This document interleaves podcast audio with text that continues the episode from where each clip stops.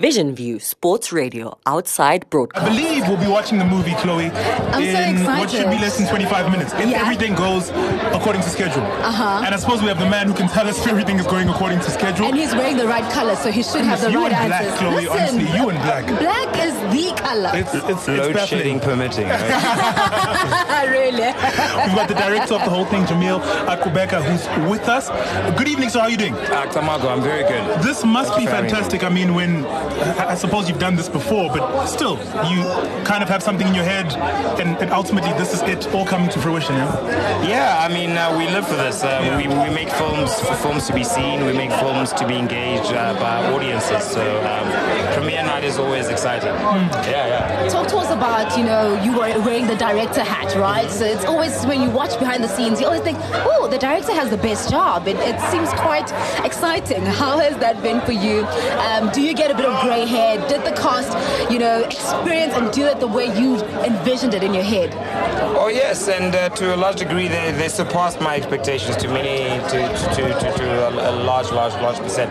But beyond that, it's not even just about measuring it in that way. Um, being a director is, is, is all I do. I, I prefer calling it storytelling than directing. You know, it's, uh, that's so fragmented Yeah. because you wear the appropriate hat at the time that you need to.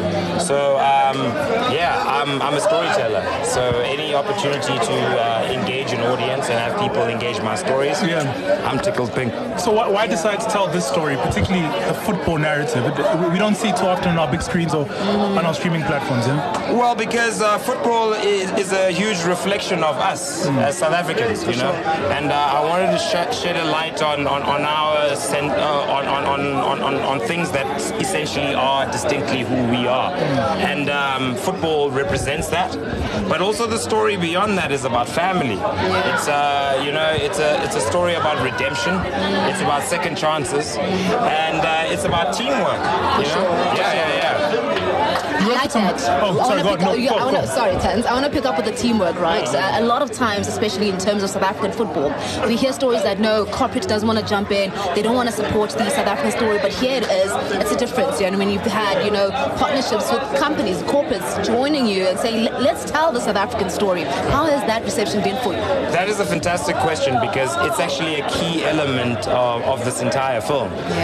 Um, when you tell a contemporary story, right, especially one where the demand is to reflect reality, um, there is the demand of uh, uh, engaging corporate because um, so many things in our world are corporatized. They're brands. Do you know what I mean? So if a team is playing a big team, what big team are they playing? Yeah. um, you have to engage essentially a particular brand. Um, also, quite integral in this, um, wh- you know, when you watch the film, you would think actually that we had a pre deal with Nedbank. Yeah. And we didn't. Um, it was really about what that cup represented. Mm. The Nedbank Cup is the most fantastic cup in, it's one of the f- most fantastic cups in the Absolutely, world. yeah. For sure. Mm. It's seven million rands. Firstly, Yeah. it's an opportunity for teams from the lowest uh, uh, uh, points Yeah. to, to be able to, to, to engage the Kaiser Chiefs, the Sundowns of the world today, right? So it, it is a rags to riches opportunity. So that was actually integral to the story. Mm. So it was like we wrote that and we're like, okay, we're gonna get Nedbank on board. For sure. Do you understand? Yeah. So uh, um, it's a fantastic exercise for South African storytelling because Americans and the like, they do it all the time. Mm-hmm. Yeah. Mm-hmm. And they're able to work with brands when they tell stories. Yeah. Yeah. Uh, it's not a palette that we're used to. Hmm. So um, I'm happy for, for, for, for for audiences to engage all the necessary brands Hmm. For sure. um, that ha- were necessary to tell the story. Yeah. Absolutely correct. Key. All right, I want to ask you about the young man we're going to speak to next, uh, Likona Mkhali. Yes. Um, I read a little bit about his perspective on how the movie was shot and his relationship with you and how you kind of helped him through it, right? Mm. Still very young as he is. What, what's it like directing young talent like that? Uh, and also, what, what kind of advice and guidance do you have to give as a director from your seat uh, when he's coming and maybe he's, I don't know, struggling with a role or, or a scene potentially and you kind of have to steer him the right direction? starting with how, how do you engage uh, uh, younger performers? Well, it's, it's really to take yourself back to that point. At 44, it was sometimes a little hard to come back and try to see how you were at 16 and 17. you know? But that is quite key because it, essentially, if you think about it, when you were that age, um, you thought you had it figured out. For sure, Do you know what I yeah, mean? yeah. And you probably did from your perspective. So uh, it's really uh, engaging another human being, another adult on that level. Yeah. You know what I mean? And, and trying to see the world from his perspective and his eyes. And plus, the other, which you will see with him, one of the more astute things about him is his high preparation. Uh, anyone who prepares when they work with me Yeah. has a lot of fun.